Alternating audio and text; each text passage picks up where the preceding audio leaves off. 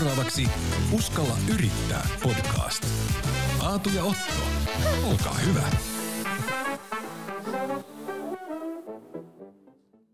Huh hei ja tervetuloa Uskalla yrittää podcastiin.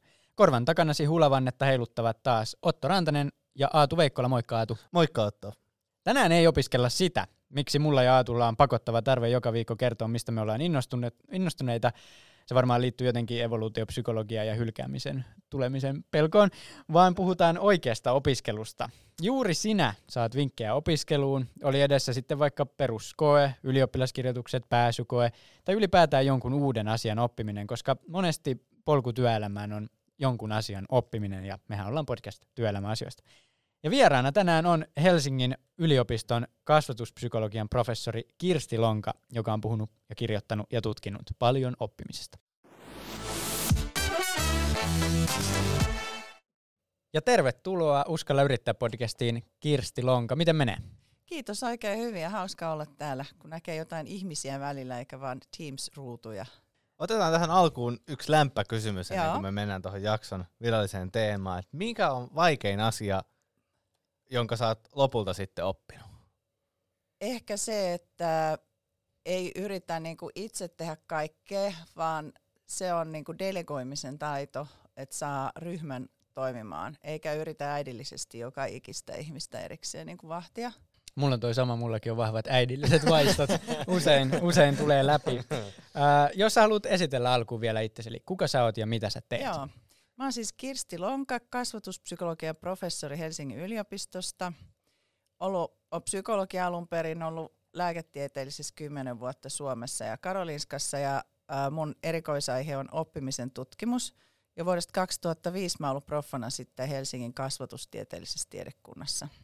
No lähdetään siitä kartoittamaan tätä meidän suurta Joo. opiskelun ja oppimisen teemaa, niin voisikin tähän alkuun kysyä, että onko jotain yleismaailmallista sääntöä hyvistä opiskelutaktiikoista vai onko kaikki ihan yksilöllistä?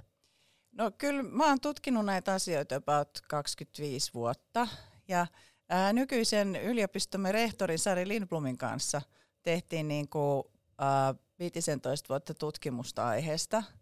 Ää, me tutkittiin niin kuin tu, yli tuhat nuorta, jotka haki lääkikseen ja haki tota, terveydenhuoltoalan oppilaitoksiin ja katsottiin, mitä strategioita ne käyttää mm. ja mikä toimii ja mikä ei. Se on vähän erikoinen tilanne, tällainen pääsykoetilanne. Kyllä. Mm, kyllä. Öö, mutta ehkä se tärkeä, siellä on muutamia tärkeimpiä asioita, että sun pitää oikeasti olla se nuori yrittäjä siinä ää, opiskelussa, että sä et tee sitä isän, äidin, opettajan, oppilaitoksen takia, vaan sä oot oikeasti uteliassa etukenossa ja aktiivisesti prosessoit niitä asioita. Ja se me ollaan niinku, se, me, me alkoi pitkästyttää se opiskelustrategiatutkimus, kun ne samat tutkimustulokset toistuu ja toistuu ja toistuu. Ja, ja se aina se sama tutkimustulos on se, että ne ihmiset, jotka aktiivisesti sille prosessoi, että ne ei ollut niinku tekstisidonnaisia, mm. vaan ne ää, itse niinku otti haltuun sen jutun ja käsitteli sitä ää, tietoa. Eli ne ei keskittynyt niinku muistamaan ja toistamaan sitä tekstiä, vaan ne pyrkii ymmärtämään sitä ilmiötä, mitä se teksti kertoo. Ja sille asiantuntijat lukee. Kun ne saa jonkun manuskan, niin ei ne lue niinku sivulta 1 sivulle 150, mm. vaan ne ensin katsoo sen jutun ja sitten ne sitten tota tsekkailee, mitä ne jo ennestään tietää ja mihin ne tarvii. Niinku, äh, eli ne lukee aika lailla valikoivasti. Et just se, että olen sivulla 34, nyt vielä luen 30 sivua ja sitten menen kahville – niin se on just sellainen niin kuin no, koska silloinhan sun tarkoituksena ja oppiminen, vaan se, että sä saat ne luvut, niin. sivut luettua, jotta sä pääset kahville. Eli se on tavoitteena niin kuin kahville pääsy. Niin toi on aika suorituskeskeinen tavallaan, että niin. koealueena on koko kirja, lue koko kirja, sillä niin. tavalla me opitaan. Et mä itse ainakin on itse asiassa, nyt kun miettii tota, niin esim. lukiossa niin jotkut filosofian aiheet, niin enemmän niin kuin ollut kiinnostunut, vaan googlailu YouTube-videoita Joo. ja niin kuin muita. Että. Ja sähän oot suuri filosofi. Kyllä. Niin. Hienoja ajatuksia tulee joka päivä. Niin Kyllä. Tai vähemmän se, filo, esimerkiksi filosofia on tyypillinen esimerkki, että sehän ei ole niinku tietolaji, vaan taitolaji. Mm. Että siinä on kyse ajattelun taidoista. Kyllä. Ja, ja se ei ole niinku relevanttia, että kuka mitä hän sanoi silloin ja tällöin ja tolloin, vaan että mikä on vaikka tota, kognitiivisen niin kuin, naturalismin syvin olemus, että ymmärtää sen. Ja sitten just se, että niin kuin monet kokeet, niin mitä tässäkin tänään keskustellaan yökokeista, pääsykokeista ja niin poispäin, niin eihän ne nykyään enää välttämättä mittaa sitä, että sä oot niinku lukenut sen, vaan just sitä ymmärrystä, että esim. jossain vanhassa filosofian yökokeesta, mitä kerran haistelin, niin siinä oli tota, tämä Marvelin Thanos-hahmo, ja sitten piti analysoida sen tekemistä tässä supersankarileffassa, ja niin kuin tälleen näiden filosofian teemojen pohjalta, että sitä ei kyllä todellakaan sieltä kymmenen vuotta sitten kirjoitusta kirjasta löydä ei. viime vuosien elokuvaa. Taas. Niin, ja itse asiassa semmoinen juttu vielä, mikä me ollaan opittu, että kun sä ymmärrät sen jutun, me on tutkittu myös lääketieteen opiskelijat, kun ne ymmärtää sen tietyn struktuurin, niin sitten tulee niinku liima, että ne ymmärtää myös, ne lat, muistaa ne latinankieliset nimet ja muistaa myös ne yksityiskohdat paremmin. Mm. Et niinku ymmärtäminen, jos sä pyrit ymmärtämään, sä muistat paremmin myös yksityiskohdat. Jos sä pyrit muistamaan, niin sä unohdat helpommin. Et siinä on semmoinen paradoksi. No onko sitten jotain sellaisia tekniikoita, jotka on tosi huonoja ja hyödyttömiä, mutta jostain syystä meille on niinku kehotettu tekemään näin tai me tehdään näin?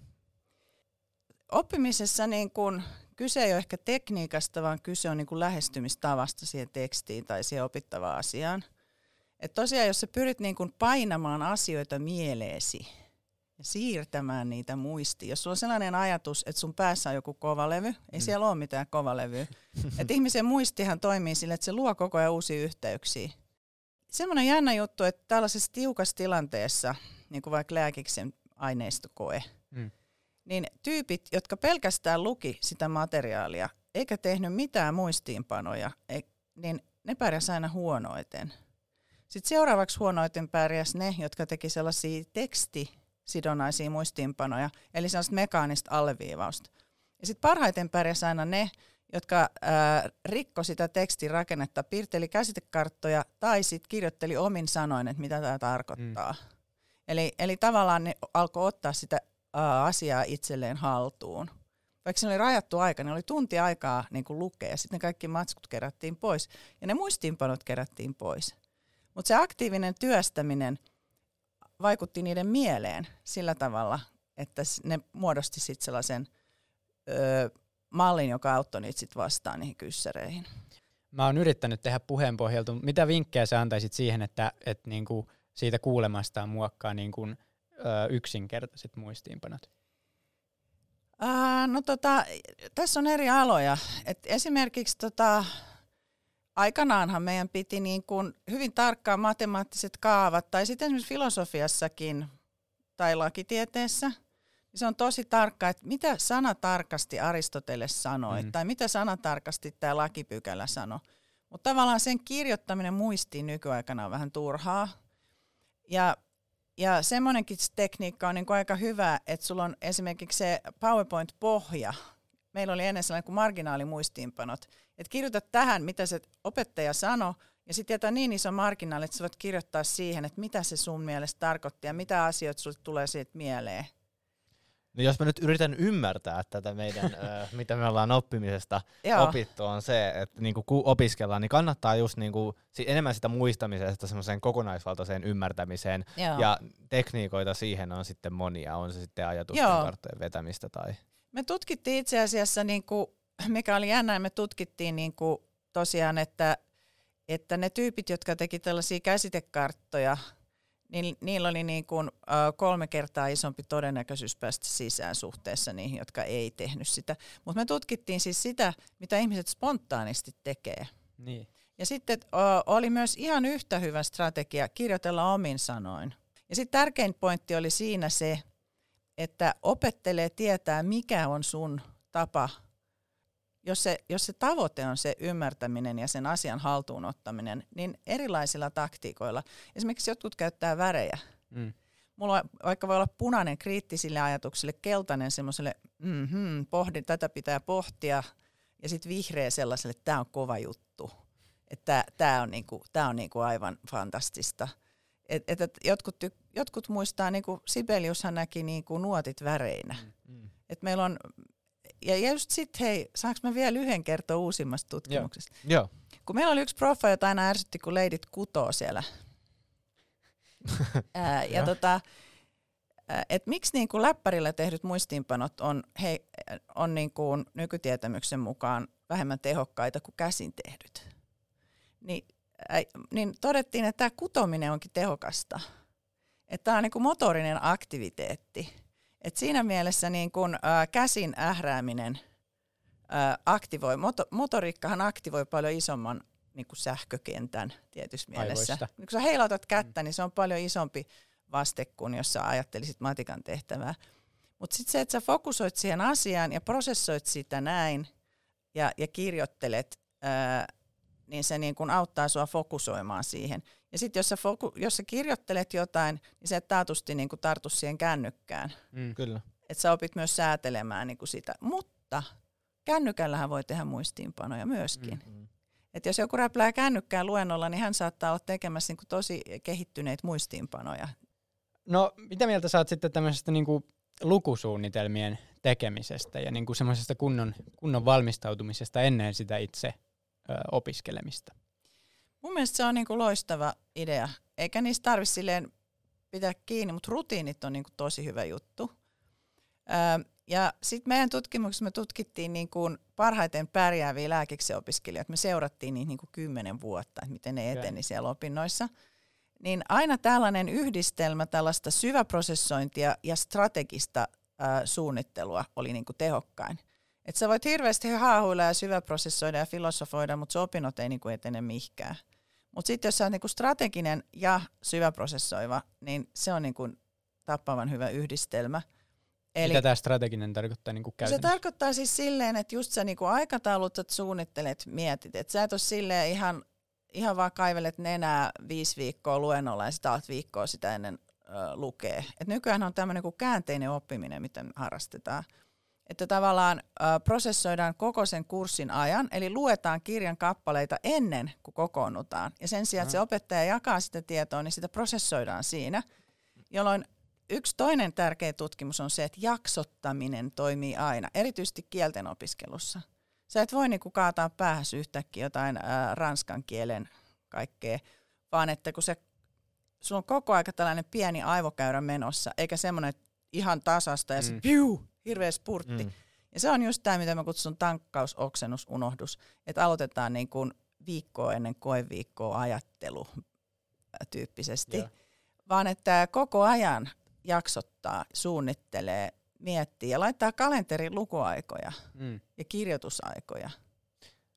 David Epstein kirjasta The Sports Gene, joka niinku urheilijoiden tämmöistä, että miten Jaa. urheilijat oppii ja menestyy, niin siinähän teki tai kertoi tämmöisestä tekniikasta, että niinku, jos vaikka opettelee matikkaa, niin opiskelee niinku yhden aiheen niinku vaikka tänään ja sitten muutama siitä eteenpäin seuraava päivänä, mutta sitten palaakin taas silleen vähän niin kuin letkajenkka tyyliin vetää sitä Joo, joo, yksi askel eteen ja kaksi niin, taakse. Että tavallaan niin kuin, että sitten ei tee silleen, niin kuin, että nyt mä teen tosta aiheesta, tosta mm. aiheesta, tosta, joo. vaan vähän sekoittelee niitä. Siinä on se, että kun sä oot lukenut sen seuraavan asian, niin kun sä palaat takaisin siihen aikaisempaan, niin sä ymmärrätkin sen uudella tavalla, koska mm. sä ymmärrät sen seuraavan asian valossa sen. Sä mm. pääset paljon syvemmälle siinä jutussa. Että tää on niin tosi, tosi hyvä. Mutta semmoinen yksi mä oon kirjoittanut sellaisia eh, hienoja englanninkielisiä juttuja kuin Writing as a Learning Tool. Eli, eli semmoinen, niin kuin, mikä oli aivan mulle niin kuin, outo ajatus silloin, kun mä opiskelin, oli se, että kirjoittamalla sä opit niin kuin paremmin lukemaan kuin lukemalla. Mm. Eli, eli kirjoittamista meillä käytetään vaan silleen, että kerrotaan kokeessa, mitä tiedetään ja löräytetään siihen paperille kaikkea sekavaa. Mm. Mutta se, että sä käytätkin sitä kirjoittamista niin kun ajattelun välineenä. Ää, ja, ja matikassa tietysti sitä laskemista. Pakko tarttua tuohon, koska mä yllätyin tuosta teidän tutkimustuloksesta, että ne, jotka ei tee mitään muistiinpanoja, niin pärjäs huonoita. Tai ehkä siitä ei pitäisi yllättyä, mutta mä öö, en ole koskaan ollut mikään kova niin kuin kotona muistiinpanojen tekemisen fani, mutta mä oon käyttänyt tuota kirjoittamista, että mulla on, mulla on semmoinen, että jos mä en niin kuin ymmärrä jotain asiaa, mä oon muutamissa YO-kokeissa nyt käynyt kääntymässä, niin tota, että jos mä en ole ymmärtänyt jotain asiaa siinä niin kuin valmistautumisessa, Joo. niin mä oon sitten etsinyt niin kuin muista lähteistä Joo. tietoa ja sitten vaan tehnyt semmoisen tosi pitkän esseen siitä aiheesta, jos mä yritän niin, että mä nyt opetan itselleni tämän kirjoittamalla. Sen, sen sijaan, että mä tekisin niin kuin lyhyitä yhden lauseen muistiinpanoja. Joo, mutta kato, nämä onkin nämä tyypit, jotka, siis semmoinen niin kuin kopioiva muistiinpano, mm. niin me erotetaan niin kuin note taking. Se on sitä, että sä kopioit mekaanisesti lyhyt juttuja tai mekaanisesti alleviivat. Mutta kyllä sä voit alleviivata sen systemaattisesti, että niin, sä teet rakennetta, jo. sä numeroit juttuja. Tiedätkö, mäkin usein, jos mulla on hirveän laaja uusi teksti, niin mulla on keltainen kynä, mä poimin sieltä ne olennaiset asiat ja sitten mä katon takaisin näin, että miten mä rakennan tämän jutun. Et, et tota, sähän, toihan on note making, mitä sä mm. teet, eli sä niinku luot ymmärrystä kirjoittamalla. Ja se on nimenomaan se kirjoittaa omin sanoin ja tiivistää ne jutut. Niin se on niinku se tehokkain tavallaan muistiin panojen tekemistekniikka. Mutta Suomessa ei ole tätä note taking, note making. Mä en osaa niinku kääntää sitä. Et ne on kaksi eri asiaa. Mutta se note taking ei ole tehokasta, mutta note making on tehokasta. No, mua, mulla on tulossa tässä keväällä semmoinen rupeama, että on yksi reaali ja sitten on vähän muutama kieli ja sitten on matikka. Ja on lukusuunnitelma tehty kyllä, mutta se vähän semmoinen hähmäinen, että mulla on vain erilaisia slotteja Joo. tavallaan, että milloin mä opiskelen. Mutta miten sun mielestä nyt kannattaisi niinku näitä kaikkia lähteä eri tavalla opiskelemaan? Et varmaan kieliä ja matikkaa ei voi samalla tavalla mm. opiskella. No matikkahan on siitä erikoinen. Mä en tiedä, onko sulla pitkä vai lyhyt. Mutta pitkä. Joo, niin erityisesti pitkä matikka. Mun faija oli siis matemaatikko. Ja, ja se oli sitä mieltä, että pääsee korkealle tasolle matikassa, niin se edellyttää hyvin paksua takapuolta. Mm. Et pitää todella laskea, laskea, laskea ja laskea, ja sitten siitä alkaa abstrahoitua se ymmärrys. Mm. Et sitä ei, niinku, matikkaa ei voi pintaprosessoida, et se on siitä niinku, semmoinen aihepiiri. Sitten taas kielen oppiminen, niin ö, mä itse tota, opiskelen nykyään ranskaa niinku kännykällä. Siellä on mm. hirveän hyviä ohjelmia. Et ensin se joudut niinku, tunnistaa sanoja, sitten sen jälkeen se joudut tuottaa sanoja, sitten se joudut lausumaan, mikä on ranskas, niin että se niin kuin kännykän leidi ymmärtää. Ää, että je ne comprenais pas, jos ei se ymmärrä, miten mä niin kuin sönkkään. Ja, ja sellainen, että 15 minuuttia näillä kännykkäohjelmilla päivässä opiskelee sitä kieltä. Kieli on siitä mielenkiintoinen, että niin kuin matikkakin, että ne on molemmat sellaisia, että jos et se tuota – kieltä, mm. niin sun aivoissa ei tapahdu mitään muutoksia. Et se on niin kuin passiivinen sanallistojen lukeminen, niin siitä ei oikeastaan jää mitään pitkäkestoista jälkeen. Ja erityisesti kielissä se jaksottaminen on tärkeää, 15 minuuttia päivässä, vaikka siis äh, kun vänöttää ja odottaa bussia, niin äh, mitä kieli sulla on? Mulla on ruotsi ja sitten toi meidän rakas äidinkielemme suomi. Joo. Suomessa on erittäin, erittäin tota, tärkeää semmoinen, että lukee paljon – että kiel, kehittyy se kielen taju. Esimerkiksi kaikki mun gradun tekijät, niin kukaan ei osaa nykyään omistusliitettä. Se oli ennen possessiivisuffiksi. Eli tällainen, että... Eli nyt se vaihdettiin että helpompaan sanaan kuin Joo, että minun sonera, mm. niin kuin minun omenani, meidän omenamme, heidän omenansa, kun eihän se niin puhekielessä sanota. Mutta kun lukee paljon kaunokirjallisuutta, niin sitten se kehittyy semmoinen niin kielen taju. Et, ja ja sitten myöskin, jos ei jaksa lukea, niin kuuntelee. Mä mm. kuuntelen nyt koko aika äänikirjoja. Mä oon äänikirja-addikti. Niitä voi kuunnella lenkillä ja ajattelin, että valmistuu niin Suomen ylioppilaskirjoitukseen sille, että kuuntelee kaikenlaisia kirjoja ää, kuntosalilla. Mm. Ja, ja sitten kun ne äikän jutut on sellaisia aineistolähtöisiä, että sun pitää yksi, kaksi analysoida kuin sarjakuva tai joku, mm niin että tutustuu niihin ja harjoittelee niitä eri tehtäviä. Se on ihanaa, että sä luet jotain niin sarjakuvakirjaa, makailet jossain, ja sitten sanoit, että valmistaudun äidinkieleen. Mutta että semmoinen niin kuin monilukutaito, että sä osaat lueskella, että sä ymmärrät, mikä on tieteellisen tekstin ja kaunokirjallisuuden ja runoon ja sarjakuvan niin kuin, äh, genre tai formaatti. Äh, ja sitten, että mahdollisimman monella aistilla ja Sille, että sulle on semmoinen, että nyt istun kahdeksasta 12 pöydän ääressä, vänötän ja yritän pysyä hereillä ja painan näitä asioita päähäni. En, en suosittele sellaista. Tai semmoista ihminen kestää ehkä kolme-neljä tuntia päivässä. Mutta se loppuaika on, loppuaikana sitä juttua pitää kelata ja kehitellä ja No hienoja aineita, mitä sä, sä voit niin kun sun aivothan kehittyy niin, että susta tulee kohta uusi vauva, kun sulla kehittyy uusia synapsi, synapsiyhteyksiä älyttömästi. Kyllä, mä oon siis tehnyt jo sitä, että mun aamurutiineihin kuuluu aina kun mä ajoin kouluun, Joo. niin mä laitoin ruotsinkielisen radiokanavan. Joo. Sitten mulla on kaikki äh, Netflixin ja HBO Maxin niin tekstitykset käännetty ruotsiksi. Joo. Ja silleen, että sitä kieltä tavallaan joutuu pakosti kohtaamaan. Joo. Se ja. aktivoi hyvin, mutta se tärkein on, sitä pitää tuottaa. Joo. Et se passiivinen, suomalaisilla on hyvin passiivinen ruotsin kielen taito. Ne niinku ymmärtää, mutta ne ei uskalla sönkätä mitään. Ne äh, kuulee, että et tavallaan se tuottaminen, että sen takia nämä kännykkäsovellukset on niin hyviä, kun ne pakottaa sinua tuottamaan.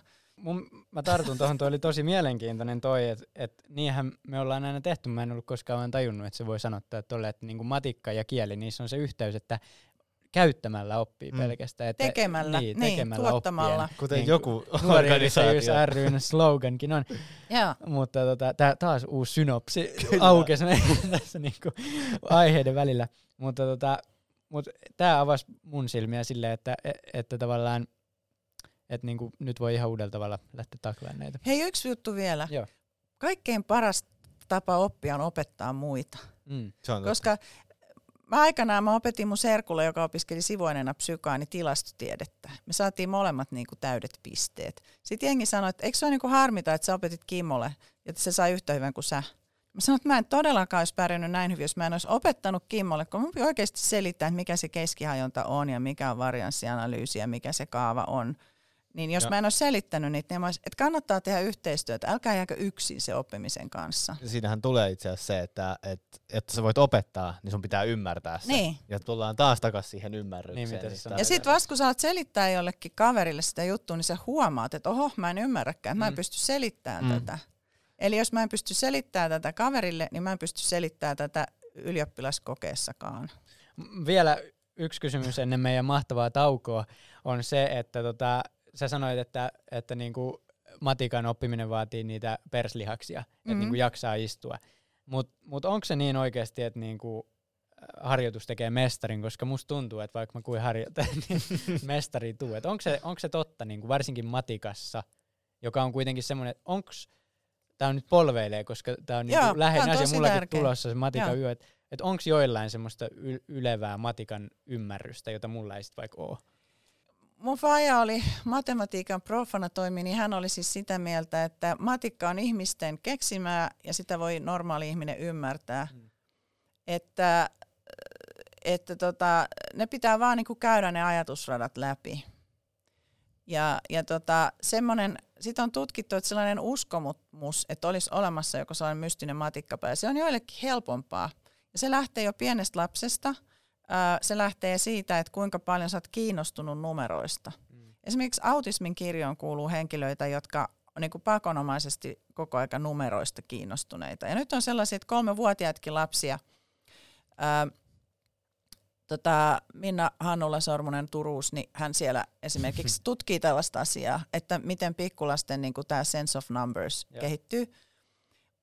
Mutta juttu on se, että Kaikkein haitallisin uskomus matikassa on uskomus sellaiseen sisäsyntyiseen matemaattiseen lahjakkuuteen.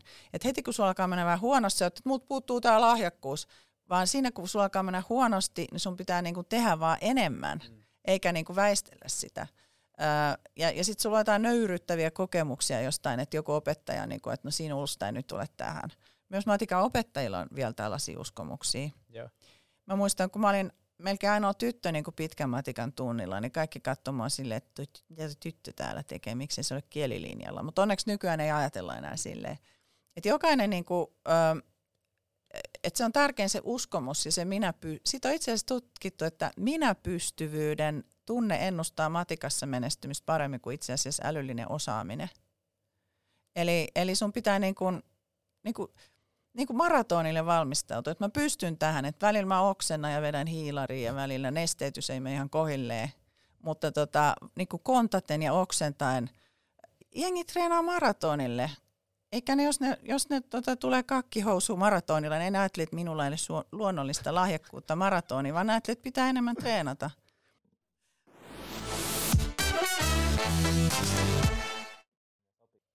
Ja vieraana Kirsti Lonka, tervetuloa vielä sulle Kiitoksia. Öö, liikutaan seuraavaksi sinne opiskeluympäristön vaikutukseen, niin miten siitä omasta ympäristöstä voisi tehdä semmoinen, että se tukee parhaiten opiskelua? No ehkä tavallaan sillä tavalla, että myös vaihtaa sitä ympäristöä. Yksi asia, mitä mä tällä hetkellä tutkin, on, on nuorten valmius säädellä omaa kännykän käyttöä. Ja itse on siis sitä mieltä, että kännyköitä ei pidä kieltää, koska mä itse esimerkiksi opiskelen tosi tehokkaasti ranskaa niin kuin mm. kännykkäohjelmien avulla. Ja sillä voi tehdä muistiinpanoja ja voi käyttää ja siellä hakea tietoa ja kaikkea. Mutta se, että esimerkiksi on säädellä sitä, niin että laittaa notifikaatiot pois ja tietyt someplingahdukset ja systeemit ja, ja tota, esimerkiksi aikatauluttaa, jaksottaa, että palkitsee itseään, että nyt on mun ihana sometauko, mä voin vaan selailla noita TikTok-videoita 20 minuuttia ja se on mun ruokis. Ja tässä silleen, että oppii sääteleen mm, sitä. Mm, kyllä. Eli tavallaan niin kuin se itsesäätely homma on se tärkein ja sen takia se ympäristö kannattaa olla semmoinen, että se on semmoinen niin ihana rauha siinä ympäristössä, että sen sijaan, että, voi vitsi, mun pitää tässä vähän opiskella, ajattelin, että nyt mä voin niin kuin täysillä fokusoida tähän yhteen asiaan, mikä ylellisyys. Mun ei tarvitse koko ajan lingahdella ja singahdella ja olla mm. kaikkeen tavoitettavissa. Ja, ja semmoinen Pomodoro-menetelmä on esimerkiksi yksi hyvä, että, että 20 minuuttia intensiivistä työtä ja sitten on pakko pitää 20, äh, 10 minuutin tauko. Ja sitten taas 20 minuuttia intensiivistä työtä. Et se on niinku oikein ärsyttää, että sun pitää keskeyttää. Joo. Mutta sitten tämä, mistä mä puhun justiinsa, että lähtee liikkumaan – ja sitten jotkut vielä tekee niin, että jos niillä on kaveri, jolle ne voi selittää, niin selittää itselleen ja sitten kuuntelee niitä omia selityksiä. Sitten miettii, mikä tässä selityksessä. Tiedätkö sille, että ö, myös liikkuu ö, ja, ja vaihtaa vähän sitä paikkaa. Että välillä on niinku makuulla ja kuuntelee jotain. Tai, ja jotkut tykkää olla kahviloissa. Laittaa tota vastamelukuulokkeet päälle ja istuu jossain, että vaihtaa vähän sitä ympäristöä. Ja sitten eri asioille voi olla vähän eri ympäristöjä. Kyllä. Ja sitten joskus on hyvä niin kun alentaa sitä kynnystä silleen, että on läppäri tässä tai kirja. Ja sitten siinä taustalla on joku telkkaohjelma, että mä nyt vähän tässä selailen. Sitten sä huomaat, että sä alat uppoutua, sitten sä et enää katokkaan sitä telkkaria, sä otat sen telkkarin pois ja sitten sä lähdet sen läppärin kanssa sinne niin työhuoneeseen. Että tavallaan koko ajan alentaa sitä, koko ajan säilyy sellainen pieni ajohiki päällä. No mitä, mitä tota epäonnistumisia siinä opiskelussa voi sitten tulla? No mä voin kertoa yhden jutun, että erityisesti tällaisiin niin kuin päättelyä vaativiin asioihin, mitkä pitää todella syväprosessoida, kuten matikka, niin niihin niin kuin tutkitusti tunteet vaikuttaa eniten. Okay. Ja just tällaiset uskomukset, että mulla on niin kuin matikkapäätä. No nyt kerron esimerkin. Mun faija oli matemaatikko, ja se nyt ei ollut aina hirveän kannustava niin kuin naisten matematiikan suhteen. Kun sanoit matematiikan miehet, se luki sellaista kirjaa kuin matematiikan miehet, ja miksi naisista ei ole matemaatikoiksi tyyppinen. Mulla oli siis kymppi pitkästä matikasta, mä kirjoitin preliminäärissä niin täydet, ja sitten mä kirjoitin pitkästä matikasta kumun. Silloinhan ei ollut mitään, että saisi mennä uudestaan. Mm, eli sen. Sen, niin. sen. Ja mä munasin siis ihan ensimmäisen tehtävän, mun ohjattajan kuin neljäjuuren. Ja se johtui vain siitä, että mä olin niin itsin hermostunut. Mm. Ja mulla oli niinku väärä ajatus matikasta. Mutta kyllä mä silti niinku, ää, on ammattitutkija ja tälleen. Eikä se, että mä mokasin siinä, niin ei se, en mä ole sen huonompi matikassa.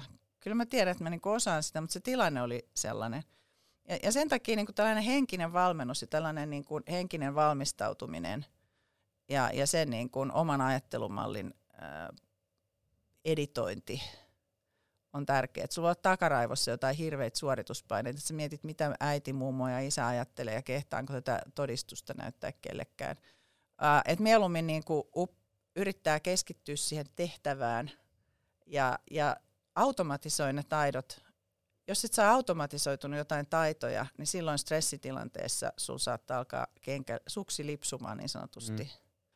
Mä tuosta niinku henkisestä valmennuksesta, niin kun syksyllä oli yökokeet, ja ihan molemmissa yökokeissa, Enkussa sekä YHssa, niin kaksi vikaa päivää ennen sitä koetta, niin mä niinku lopetin kaiken opiskelun ja tein vaan niinku asioita, Joo. mitkä on niinku kivoja mulle. Pelasin, mm. kävin urheilemassa silleen, että sitten tavallaan, niinku, että vaan niin kuin sai semmoisen hyvän fiiliksen. Rauhoittaa ainakin sen vikanilla, vai mitä mieltä saatte sitä? Kyllä, joo. Että semmoinen, ja sitten yksi, yksi tärkeä uni. Joo. Eli tota, se, että niin kun sä tingit yöunista, niin kuin moni nykyään jo tietää, niin unen aikanahan ne mm. vahvistuu. Et jos, jos sä hirveästi pääntäät, etkä nuku, ää, niin sitten tota, et sun pitää antaa tavallaan sille niin sanotusti alitajuiselle prosessoinnille tarpeeksi tilaa. Et jos et saa nyt kahta päivää ennen ylppäreitä tarpeeksi lukenut, niin it's too late. Ja, Et koska niin. sä oot kolme vuotta valmistautunut siihen. Mutta se ongelma on se, että ihmiset ei niin kuin ala lukio ykkösellä syväprosessoimaan, vaan ne alkaa ylä, niin kuin syväprosessoimaan sitten niin kuin penkkareiden jälkeen. Mm. Ää, periaatteessa, jos hoitaa hommat oikein lukion aikana, niin eihän ylppäreihin tarvitse lukea. Mm. Koska se on vain semmoista pientä kertausta ja salilla käymistä ja tällaista pientä kertailua. Niin. Ää, mutta jos koko lukion hoitaa sillä tankkausunohdus, tankkausoksennus-unohdusstrategialla, oksentaa koeviikolla vaan paperille jotain sekavaa ja saa siitä ysin, ää, niin sitten joutuu aloittaa ihan alusta, kun lähtee ylppäreihin. Kyllä, eli tämä jakso on ehkä parhaiten tällä hetkellä lukion ykkösenä Sori kaikki Ei, hei, koskaan ei ole liian myöhäistä saada onnellinen nuoruus. Että, niin. että jos tekee oikeita asioita, niin kyllä nyt normaali ihminen saa kuukaudessakin itsensä syväprosessoitumaan. Mm. Mutta se edellyttää, edellyttää sellaista niin kuin huippuurheilijan asennetta sitten. Öö, vähän tauoista ja opiskelusta. Mua niinku ensinnäkin kiinnostaa nyt se, kun mulla on se lukusuunnitelma tehty, Joo. niin kannattaako mun niinku joka päivä tankata sitä matikkaa vai pitäisikö niinku pitää ennäs tämmöisiä matikkavapaa päiviä, vaikka silleen, että jos maanantai ja tiistai, niin sitten keskiviikkona ei ainakaan. Voiko tulla niinku tämmöistä ylikuormitusta, että sitten ei pääse tavallaan mm. vai? Ää, siis jaksottaminen on aina tärkeää. Mm. Että vaikka niinku joka toinen päivä sitä, joka toinen päivä jotain muuta ää, tyyppisesti. Ja niinku vaihtelu. Et, et jos sä, kaikki sellainen ahmimisopiskelu on huonosti, missä sä yrität niinku ahtaa aivoihin hirveän määrä liian nopeasti. Eli, eli kaiken näköinen jaksottaminen on hyvä. Et aina pitää miettiä, että vaikka, vaikka sulla olisi niin, että sä oot kaksi tuntia matikkaa, kaksi tuntia kieliä, kaksi tuntia salilla, kaksi tuntia kuuntelet äänikirjasta kaunokirjallisuutta. Et rakennat sen päivän sille, että se on kiva. Ja kaikkein paras on se, että sulla jääkin sellainen tunne, että voi vitsi, kun oli vaan kaksi tuntia tänään sitä matikkaa, nyt on huomenna niin kuin pakko, että ehkä mä kolme tuntia huomenna. Mm, niin. Että sulla jää sellainen tunne, että tämä nyt vähän kesken, että haluaisin lisää. No minkälainen on sitten se niin kuin opiskelupäivän sisäinen tauko, minkälainen on hyvä tauko siellä? Ää, mun mielestä kunnon tauot on hyviä, että mulla on itsellä aivotyötä kun tekee, niin on hirveän tärkeää antaa välillä, se työmuisti menee helposti blokkautuu, mutta sitten kun sä annat sen olla, niin se, laaja, se menee paljon laajemmille aivojen alueelle se juttu. Ja mä teen yleensä, mulla on tunnin äh, ruokissa ainakin. Mä käyn puolen tunnin kävelyllä ja sitten mä kuuntelen äänikirjaa ja safkaan ja katon kaukaisuuteen. Silmiä pitää leputtaa mm. myöskin. Äh, et, et, äh, saa sen pään niinku tavallaan ihan tyhjäksi äh, siitä edellisestä ja sitten iltapäivällä ehkä jotain muuta ainetta tai jotain muuta koko ajan niin kuin vaihtelua. Yeah. Mitä sitten siellä tauolla, tämä kuulostaa nyt ihan tämmöiseltä niin kuin tehokkuuden maksimoinnilta, mutta mitä siellä tauolla kannattaa tehdä, jotta se tauko olisi mahdollisimman tehokas? Öö, mä ainakin luin pari vuotta sitten, että Suomessa poliisit, jotka niin kuin katsoo kaikkea törkyä, mitä netistä tulee, ne tekee sitä 15 minuuttia, jonka jälkeen ne pelaa 5 minuuttia aina Tetristä, koska Tetris jotenkin niin kuin blokkaa sitten tavallaan sitä. Öö, ehkä mä suosittelisin mieluummin niin kuin silmien leputtamista. Että ei tee mitään. Ettei tee mitään. Makailee sohvalla ja vegetoi. Soittaa kaverille ja kysyy, että miten sun opiskelu mm. edistyy. sosiaalinen tuki on niin kuin tosi tärkeä. Ja, ja just se, että antaa itselleen, että tauko on niin kuin tauko. Mutta jos jotakuta Tetris rentouttaa, niin pitää vaan suunnitella se päivä niin, että sä et koko aika silmät kurtus tuijota jotain. Sun menee niskat jumiin, hartiat jumiin, aivoihin ei kierrä veri. Ää, et koitat myöskin ajatella, että sä oot niin kuin huippu suoritukseen, niin sulla pitää olla fysiikka kunnossa. Uni, syöminen, lepo, ää, liikunta. Jos mun pitäisi antaa vinkki vielä niin kuin nuoremmalle itselleni, niin tota, et, et ei niinku kato sivuille, mitä muut tekee. Just näin, Koska sitten tulee se vain, että niinku, et no toi on jo tossa kohtaa, tai toi ei ole vielä tossa. Voi tulla myös toistepäin, että toi on vasta tuolla, että no mullahan ei ole mitään hätää tässä. Mutta mitä mieltä saat siitä, niin että katsoo, miten muut opiskelee, niin mulle se ei ole ainakaan kovin hyvää. Ei, ei. Ja se on kaikkein pahinta verrata itseensä muihin. Mm. Mä muistan, kun mä luin pääsykokeisiin ja, ja, ja ylperheen, niin kaikki, että nyt mä oon kahdeksan tuntia ollut kirjastossa ja sitä alkaa ahdistaa. Mm. Mä siis opiskelin neljä tuntia. Aamulla mä makasin tota pihalla ja luin mahallani ja otin takareisille aurinkoa.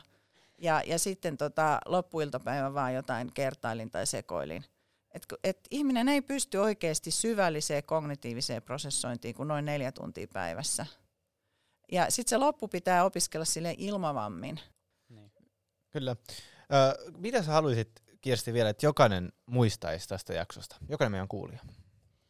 Ehkä se tärkein on, että opiskelussa niin kun ei ole mikään yksittäinen tekniikka, joka tuottaa tulosta, vaan niin kuin se ajattelutapa – ja se, että sä käytät paljon aikaa johonkin, niin se ei niinku takaa mitään. Sun pitää tavallaan tehdä oikeita asioita.